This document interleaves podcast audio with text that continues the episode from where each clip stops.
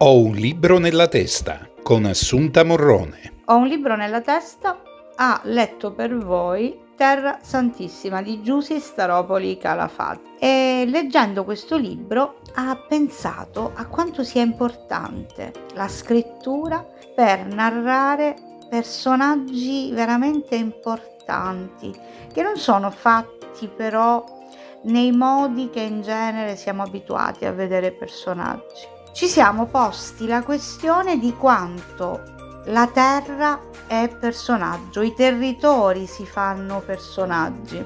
È un po' quello che accade in questo libro, in una storia che comunque si compone di trame abbastanza sottili, filigrane da ricercare, trovate un personaggio in più, il personaggio che non vi aspettereste, la Calabria. Sì, ebbene sì, personaggio principale di questa storia è proprio la Calabria. Allora noi vi lasciamo alle parole dell'autrice eh, Giusy Staropoli Calafati. Ho un libro nella testa e insieme a Giusy Staropoli Calafati parliamo oggi di Terra Santissima. Giusy, allora come nasce Terra Santissima? Qual è l'idea che ha originato questo bellissimo libro?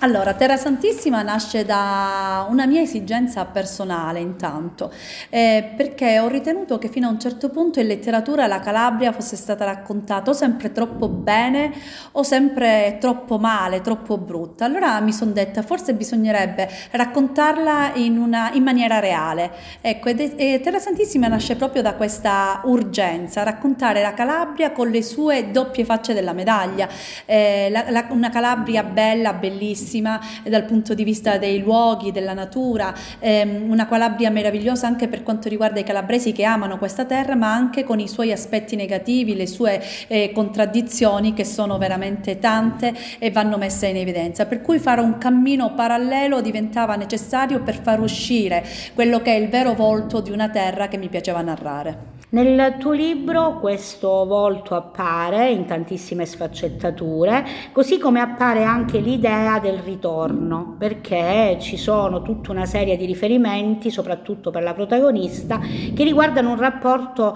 a distanza e poi di nuovo in presenza in questa terra che l'ha vista in varie fasi della sua vita e adesso ne vive il ritorno, insomma. Diciamo che io narro spesso nei miei romanzi eh, il, un viaggio di, di, ritorno, mi piace eh, proprio questa formula, questa forma, ecco se possiamo dire. In effetti sì, anche in Terra Santissima c'è questa protagonista, questa Simona Giunta che a un certo punto della sua vita, senza mettere nulla in programma, è solo il caso che diventa destino, ritorna in Calabria. Ritorna per un motivo banale, potrebbe sembrare fare perché per questioni di lavoro, per fare un'inchiesta giornalistica, ma poi è un viaggio che risulta esclusivamente un viaggio di ritorno, un viaggio a introspezione dentro se stessa e che ritrova nella sua terra d'origine quella parte di lei che in realtà non è mai partita e che la rende responsabilmente nuovamente calabrese. In effetti questo emerge e diciamo poi a un certo punto a Simona si aggiungono altri personaggi, chiaramente con le loro identità, con le loro sfaccettature e insieme alla Calabria questi personaggi diventano corali, come se raccontassero la stessa storia da diversi punti di vista.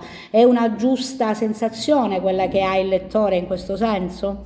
Credo proprio di sì. In effetti Simone è un po' il perno intorno al quale si sviluppa questa storia, ma che non avrebbe senso eh, senza appunto gli altri personaggi a cui fai riferimento, perché è fondamentale anche la figura del pastore che Simone incontra e così anche di personaggi che se non proprio fisicamente Simona incontra ugualmente, come per esempio la figura di Corrado Alvaro, che rendono questa storia eh, diciamo ben incollata, se proprio posso utilizzare questo termine, alla figura di Simona stessa. Quanto conta eh, il nome che scegli per i tuoi protagonisti nel libro, in questo libro ma anche negli altri? Fai uno studio, racconta un po' ai nostri lettori eh, possibili quello che davvero c'è dietro. Simona Giunta è un nome apparentemente normale, ma prima di sceglierlo avrei fatto una serie di passaggi. Allora, diciamo che il nome di Simona mm, non ha uno studio studio profondissimo dietro in fondo. Il cognome viene da un, una piccola ricerca su quelli che potevano essere ipotetici nomi calabresi, quello sì, ma il nome di Simona è un po' così improvviso, spontaneo, anche naturale se vogliamo dire, mentre invece mi cimento di più con una ricerca sul nome del pastore. Eh, Salvatore, che è un nome molto utilizzato dalle nostre parti, ma soprattutto montaliano, che richiama un po' diciamo il senso che poi Salvatore figura all'interno della storia per quanto riguarda l'andrangheta e la criminalità organizzata. E forse anche, non so quanto in maniera consapevole, quello che tu richiamavi a proposito della terra e della montagna, che comunque ha un ruolo fondamentale, no? questo ritorno anche sonoro no? nelle parole eh, di cose che poi ci appartengono e che ci piacciono molto perché rappresentano quello che noi siamo, cioè la terra in cui viviamo e anche quello che siamo fondamentalmente. Quindi mi piace molto l'idea che quel monte che compare no? ci sia poi eh, appositamente lì per creare eh, anche un'attesa nella visione dei luoghi. Eh, d'altra parte, eh, ritorno a Corrado Alvaro che tu hai citato, eh, questa scelta di ehm, legare anche il personaggio ad Alvaro appartiene a una scelta tua di vita forte, no? Eh, una difesa spada tratta della cultura calabra e di quello che ha rappresentato in una storia letteraria più ampia a livello nazionale e internazionale. Allora, diciamo che io nel mio percorso letterario mi sono fissata un obiettivo e Corrado Alvaro rientra rientra tra questi obiettivi fondamentali, insomma. Io ho un piglio, cioè quello di far riemergere l'importanza della letteratura calabrese, eh, se così possiamo definirla a livello nazionale e internazionale. E Alvaro è una di quelle figure che deve essere riconsiderata dalla letteratura italiana ed europea, perché ha fatto la storia proprio questo personaggio. Come diceva Leonida Repaci, considerandolo tra i calabresi è la vetta più alta, la cima più alta, ma Corrado Alvaro racconta la storia dell'Italia Italia politica, eh, culturale, intellettuale e cinematografica anche, de, che abbraccia peraltro le due grandi guerre e quindi non può essere eh, diciamo non considerato, non considerato dalla critica e soprattutto non considerato dalla scuola. Non è una questione di campanilismo, ma è una questione proprio di necessità, di necessità ehm, civile e sociale, di giustizia sociale, ecco, vogliamo considerarla in questo modo. Io eh, sotto questo punto di vista mi batterò fino alla alla fine affinché possa un giorno ritrovare il nome di Alvaro in quelle che sono le linee guida che il Ministero consiglia alla scuola al fianco dei nomi di Verga e Pirandello. Ma io credo che questa cosa diciamo, si possa fare, in alcuni contesti succede, c'è una scelta specifica, dipende molto dalle competenze, io credo, anche dei docenti rispetto alla letteratura in generale. D'altra parte mh, sfondi una porta aperta nel momento in cui metti in evidenza quanto la letteratura, il messaggio che dalla letteratura deriva è un messaggio universale, che non ha a che fare solo col luogo d'origine, ma ha sicuramente a che fare con quanti attraverso quel messaggio riescono anche a ritrovarsi, no? a creare sinergia.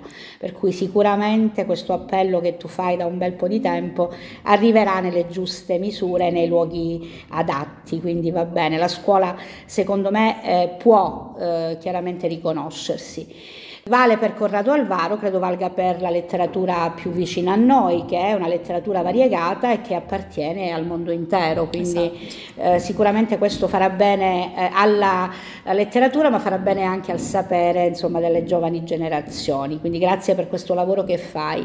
Tornando alla tua scrittura, eh, sicuramente hai eh, delle altre eh, diciamo, tue ricerche narrative nel cassetto che aspettano di vedere la luce. Assolutamente sì, eh, non posso svelare molto in realtà perché se no arriveremmo subito al dunque, però diciamo che sto lavorando su un, um, un, nuovo romanzo, questa volta davvero credo molto impegnativo, che non si discosta molto da quello che è il mio percorso, ecco questo eh, lo posso dire, ma che spero questa volta abbia veramente um, risonanza importante, non per me e che ne sarò, insomma, che ne sono l'autrice, ma per quello che... Ehm, il testo vorrà poi rappresentare, raccontare e veicolare soprattutto. Il fatto che tu non ci dica molto ci incuriosisce ancora di più, per cui eh, ti incontreremo di nuovo appena avremo la possibilità di vedere questo nuovo romanzo, questa nuova fatica. Intanto ti ringraziamo, ti ringraziano gli ascoltatori di Fly Radio TV e ti auguriamo ogni bene perché meriti Grazie. Di avere un pubblico sempre più vasto. Grazie, Grazie a tutti. Nelle storie dei libri che abbiamo nella testa, ogni volta un libro che incuriosisce il lettore, che lo avvicina a situazioni eh, sconosciute, che via via si fanno palesi, si rendono agli occhi di chi attraversa le parole, le frasi, la punteggiatura e questo accade tutte le volte che ci appassioniamo alla lettura di un libro. D'altra parte, in questo caso abbiamo potuto constatare come eh, sia forte la percezione dei luoghi, la percezione dei luoghi e degli spazi. E allora vi invitiamo come ogni volta a seguire i nostri piccoli consigli di lettura perché partiamo da un libro nella testa e poi questo libro facciamo in modo che arrivi a voi.